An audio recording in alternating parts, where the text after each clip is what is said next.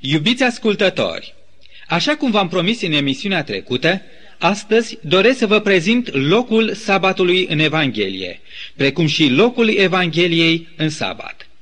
Din păcate, cei mai mulți creștini ai zilelor noastre nu mai reușesc să vadă nicio legătură între păzirea zilei de sabat și Evanghelie, deoarece ei cred că între cele două este o prăpastie adâncă de netrecut, pe care însuși Isus a creat-o prin venirea sa între noi oamenii.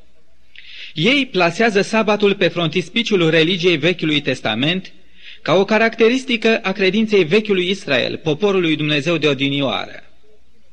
Însă acum, pentru că ne găsim în era cea nouă a Noului Testament, în era creștină și nu iudaică, cei mai mulți creștini sunt tentați să înalțe pe frontispiciul bisericilor lor doar Evanghelia, fără niciun sabat.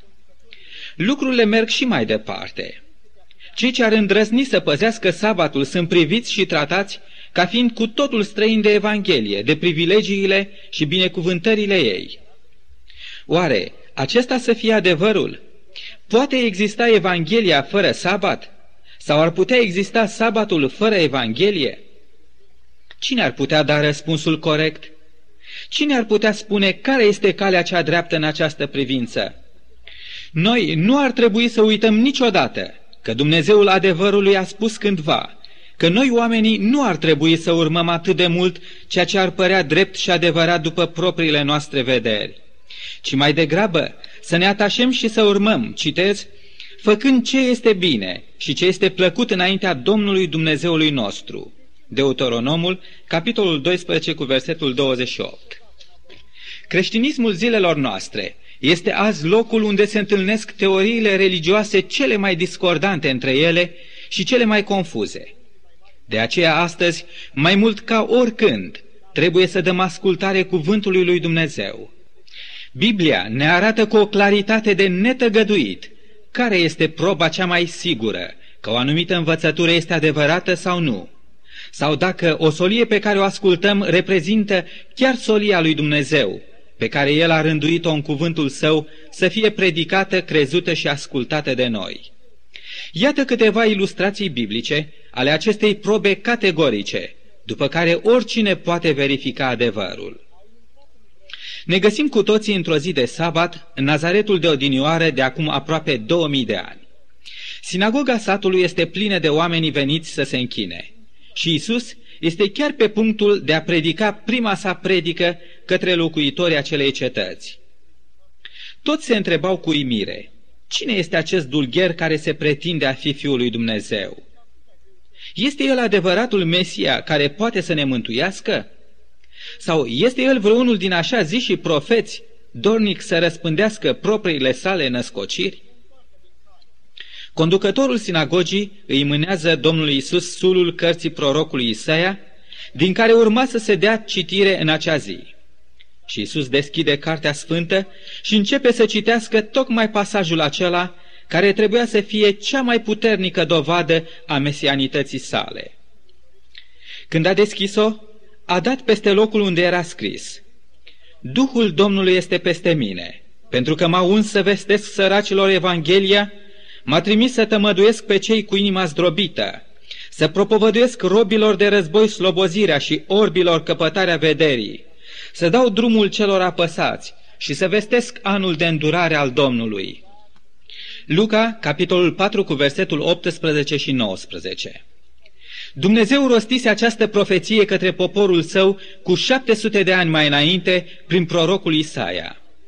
Isaia deci a prezis ce anume lucrări va săvârși Mesia când va apare și care va fi exact solia pe care o va predica. O solie care va vindeca inimile zdrobite și va libera pe oameni din robia păcatului. Sosise ora împlinirea acelei profeții. Dulgherul din Nazaret lucra și predica cu o exactitate desăvârșită tot ceea ce profeția mesianică a lui Isaia spusese.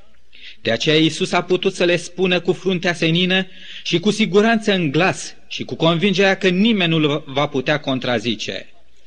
Astăzi s-au împlinit cuvintele acestea din Scriptură pe care le-ați auzit. Împlinirea tuturor profețiilor mesianice în persoana lui Isus din Nazaret constituie cea mai puternică și cea mai sigură dovadă că El este liberatorul făgăduit, Hristosul, Fiul Dumnezeului celui viu. Cu altă ocazie, Iisus a folosit aceleași preziceri mesianice și altele pentru ca să reasigure credința ucenicilor săi în mesianitatea sa, atunci când ei erau aproape de punctul de a-și pierde credința imediat după răstignirea sa. Astfel, Iisus a arătat că ori de câte ori se proclamă o solie, dacă această solie este de la Dumnezeu și are o bază profetică în cuvântul său mai dinainte rostit de profeții săi, el va avea grijă ca la data rânduită de el să se împlinească și acea solie să fie întărită, primită și ascultată. Noi astăzi, iubiți ascultători, trebuie să folosim aceeași metodă, aceeași cale de verificare a adevărului. Noi nu suntem chemați să aducem vreo corectare sau vreo îmbunătățire la metoda pe care însuși Isus a folosit-o. Cea mai bună cale de a găsi adevărata religie este aceea de a descoperi din cuvintele profețiilor divine exact solia și timpul când această solie trebuie rostită și împlinită în viața oamenilor. Priviți, vă rog, și asupra unei alte ilustrații, tot din Biblie. Să întoarcem paginile istoriei la momentul acela deosebit de solemn, când Isus urma să se facă cunoscut oamenilor ca fiind Mesia cel mult așteptat, adevăratul Mesia.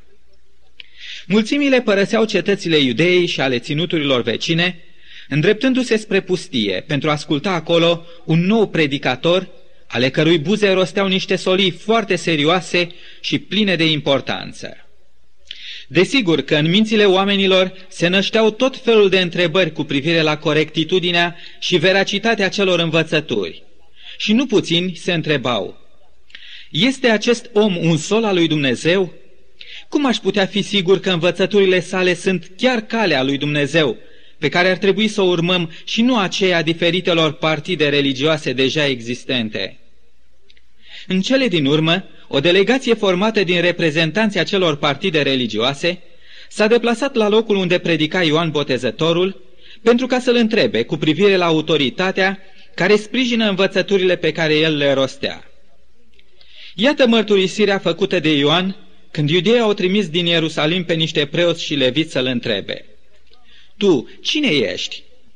El a mărturisit și n-a tăgăduit. A mărturisit că nu este el Hristosul. Și ei l-au întrebat, dar cine ești? Ești Ilie? Și el a zis, nu sunt. Ești prorocul? Și el a răspuns, nu.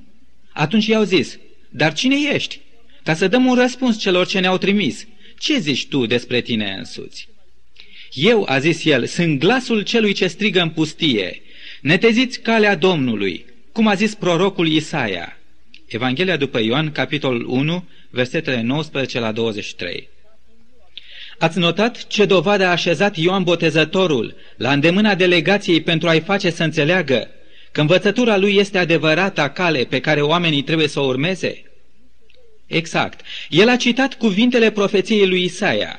Cu 700 de ani mai înainte Dumnezeu prezisese prin gura prorocului Isaia că mai înainte ca Mesia să se facă cunoscut lui Israel, el va trimite un mesaj special în vederea pregătirii căii Domnului, în vederea trezirii întregei națiuni. Urma ca un glas în pustie să strige, pregătiți calea Domnului. Acolo, în pustie, stau față în față, delegația fariseică și Ioan Botezătorul. Sosise ora ca acea profeție veche de 700 de ani să fie împlinită. Dumnezeu este acela care exact la timpul potrivit a chemat la datorie pe Ioan ca să rostească solia sa, arătând cu claritate care este calea adevărată. Nu putea fi vorba de nicio confuzie sau greșeală. La data aceea, trebuie să știm că erau multe secte religioase în plină desfășurare în sânul națiunii iudaice și mai toate erau în așteptarea lui Mesia. Biblia nu ne menționează decât doar câteva dintre acele secte, farisei, saducheii, irodianii și zeloții. Dar împlinirea profeției din Isaia în viața și în lucrarea lui Ioan Botezătorul era o dovadă categorică a ceea ce Dumnezeu cerea în mod special oamenilor să facă într-o vreme ca aceea. Acum să revenim la problema noastră, la întrebarea care știu că frământă inima multor creștini sinceri. Există oare, în toată această diversitate de evanghelii care se predică astăzi, O Evanghelie adevărată, o Evanghelie de natură veșnică, despre care să fim siguri că vine de la Dumnezeu, că ne arată adevărata cale spre Dumnezeu? Se poate găsi astăzi printre toate soliile și printre toți solii, acea solie și acel sol care să ofere aceleași fel de dovezi categorice pe care și Ioan le-a putut cita în favoarea învățăturilor sale? Aceasta este întrebarea întrebărilor. Aici este adevărata probă. Ce dovadă oferă bisericile creștine de azi, care aici și pretutindeni în lumea aleargă să predice Evanghelia? Că Evanghelia pe care ele o predică este exact Evanghelia pe care Dumnezeu dorește să fie predicată azi lumii întregi până la marginile pământului. Ce dovadă oferă aceste biserici că ele sunt adevărații soli ai lui Dumnezeu pentru vremea sfârșitului? Iubiți ascultători, în numele Domnului Isus vă îndemn, luați-vă, vă rog, timp și cercetați bine lucrurile. În această privință, noi trebuie să fim siguri. Noi trebuie să nu păstrăm nicio confuzie, nicio îndoială. Dumnezeu nu are azi mai multe evanghelii de predicat. El nu are de vestit lumii adevăruri care să se contrazică între ele sau care să stea în contradicție cu restul Sfintelor Scripturi. El nu are mai multe staule în care dorește fierbinte ca să-i adune pe toți cei sinceri și credincioși, ci numai unul. Întrebarea este, deci, ne pune Dumnezeu la dispoziție dovezi categorice, așa cum a avut Domnul Isus cât și Ioan Botezătorul, în favoarea descoperirii adevăratei sale Evangheliei? Mai mult ca sigur că da. Profeția biblică din Apocalipsa, capitolul 14, de la versetul 6 la versetul 12, este exact solia lui Dumnezeu, pe care El a rezervat-o spre a fi proclamată chiar acum, la încheierea istoriei. Dați-mi voie să o citesc în auzul tuturor celor ce ascultați astăzi această emisiune. Și am văzut un alt înger care zbura prin mijlocul cerului cu o evanghelie veșnică, pentru ca să o vestească locuitorilor pământului, oricărui neam, oricărei seminții, oricărei limbi și oricărui norod. El zicea cu glas tare, Temeți-vă de Dumnezeu și dați-i slavă, căci a venit ceasul judecății Lui, și închinați-vă celui ce a făcut cerul și pământul, marea și izvoalele apelor. Apoi a urmat un alt înger, al doilea, și a zis, A căzut, a căzut Babilonul, cetatea cea mare, care a adăpat toate neamurile din vinul mâniei desfrânării ei. Apoi a urmat un alt înger, al treilea, și a zis cu glas tare, Dacă se închine cineva fiarei și icoanei ei și primește semnul ei pe frunte sau pe mână, va bea și el din vinul mâniei lui Dumnezeu, turnat neamestecat în paharul mâniei lui, și va fi chinuit în foc și în pucioasă înaintea sfinților îngeri și înaintea mielului. Aici este răbdarea sfinților care păzesc poruncile lui Dumnezeu și credința lui Isus. Din contextul acestei profeții reiese că această întreită solie a îngerilor este menită să pregătească calea Domnului pentru a doua sa venire. Așa după cum solia lui Ioan Botezătorul a pregătit calea Domnului pentru prima sa venire. Aceasta este Evanghelia ce trebuie proclamată la orice națiune și la orice făptură de pe fața pământului. Fiecare din cei trei îngeri din profeția citită proclamă câte o parte a unei evanghelii complete. Dar Evanghelia, a spus Iisus, urmează să fie predicată de ucenicii săi și nu de îngeri.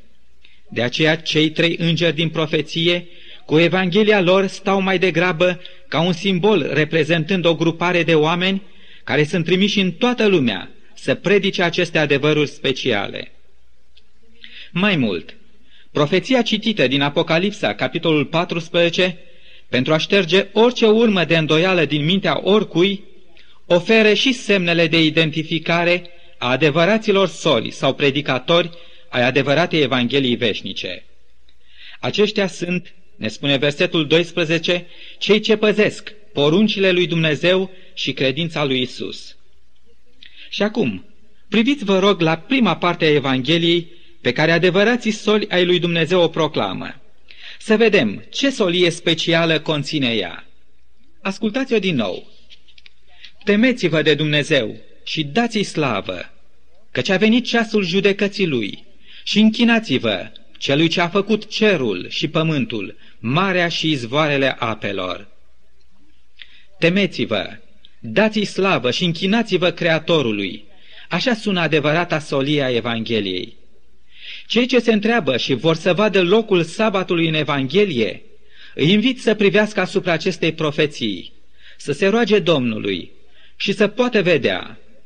Iată aici, chiar în această profeție se află locul, în conținutul Evangheliei pe care îngerii, solii lui Dumnezeu de pe pământ o proclamă în toată lumea, dacă Evanghelia lor este veșnică și dacă ei sunt solii care păzesc poruncile lui Dumnezeu, atunci, în Evanghelia pe care ei o proclamă se află și porunca păzirii sabatului veșnic. Aceasta este porunca patra din cele zece porunci.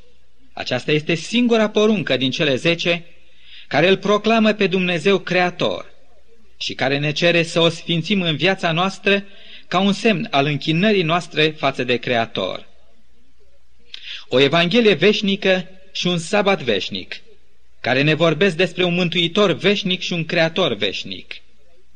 Cele două adevăruri, ale Evangheliei și ale sabatului, stau astfel strâns legate.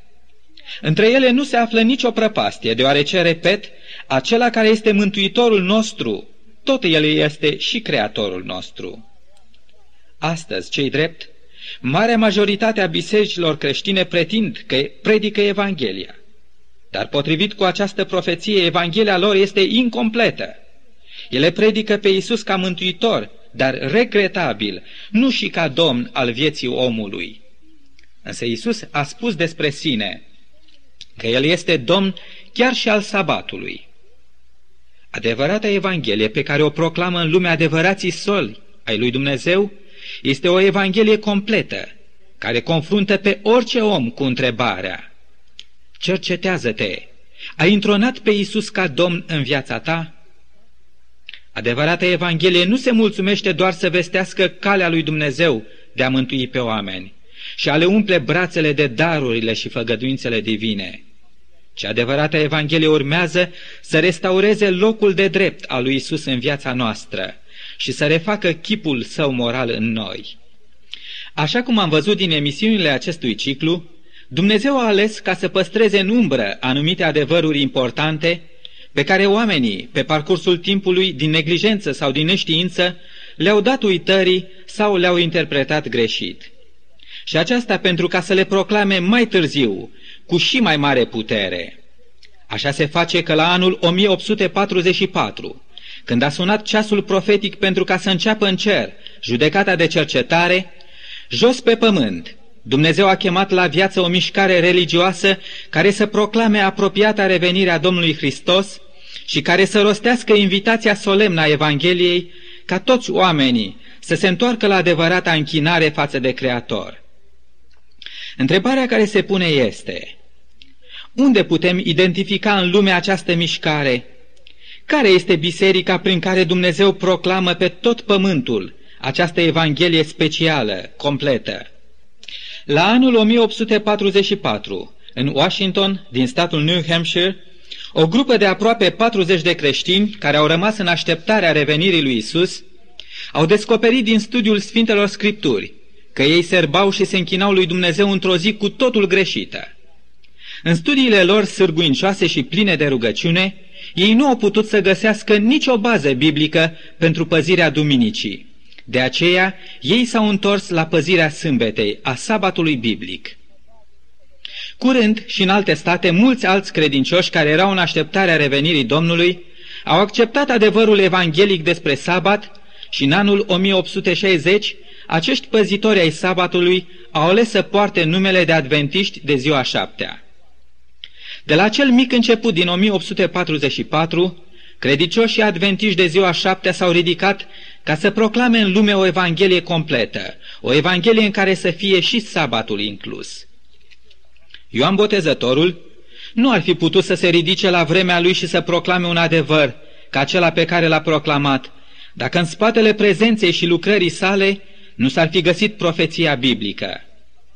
Tot așa, și mișcarea de reformă a sabatului nu ar fi putut începe la anul 1844 dacă în spatele acestei mișcări nu s-ar fi aflat prezicerile profeției din Apocalipsa, capitolul 14. Această solie și acești soli au venit exact la timpul rânduit de profeție, pentru ca să arate oamenilor sinceri și credincioși calea pe care trebuie să-și așeze pașii în aceste zile. Spre deosebire de toate celelalte căi pe care creștinătatea le așează la dispoziția omenirii. Astăzi, ultima solie de har a lui Dumnezeu către toți locuitorii pământului este predicată în peste 800 de limbi și dialecte. Oameni cinstiți față de conștiința lor și în căutare după adevăr, care mai presus decât orice doresc să asculte de Evanghelia cea veșnică, iau o poziție hotărâtă față de poruncile lui Dumnezeu, față de credința lui Isus și față de sabatul său. Sute de mii se atașează în fiecare an prin botez Bisericii Adventiștilor de ziua șaptea. Aceasta este cea mai urgentă și cea mai înțeleaptă decizie pe care un om o poate lua acum, când a sosit ceasul judecății lui Dumnezeu. Aceasta este cea mai mare hotărâre, aceea de a te așeza cu totul de partea chemării Evangheliei lui Isus. Acum, prietene drag, este ocazia ta de aur. Chiar în această seară te invit să te așezi de partea lui Isus și să te alături poporului său credincios și păzitor al poruncilor lui Dumnezeu și al credinței lui Isus. Și Dumnezeu să-ți ajute ca să dai viața acestei hotărâri înțelepte. Amin. Iubiți ascultători, acum când ne-am apropiat de încheierea acestui ciclu de emisiuni, am plăcerea să fac fiecăruia din dumneavoastră, fără nicio deosebire, un mic cadou, și anume cartea O zi de odihnă, un steag. Acest cadou nu vă va crea niciun fel de obligație, decât numai aceea de a ne trimite o carte poștală cu adresa dumneavoastră. Și vă asigur că această carte va însemna mult pentru credința dumneavoastră. Notați, vă rugăm cu atenție adresa noastră care va fi anunțată la sfârșitul emisiunii. Și bunul Dumnezeu să vă binecuvinteze cu bogățiile harului său.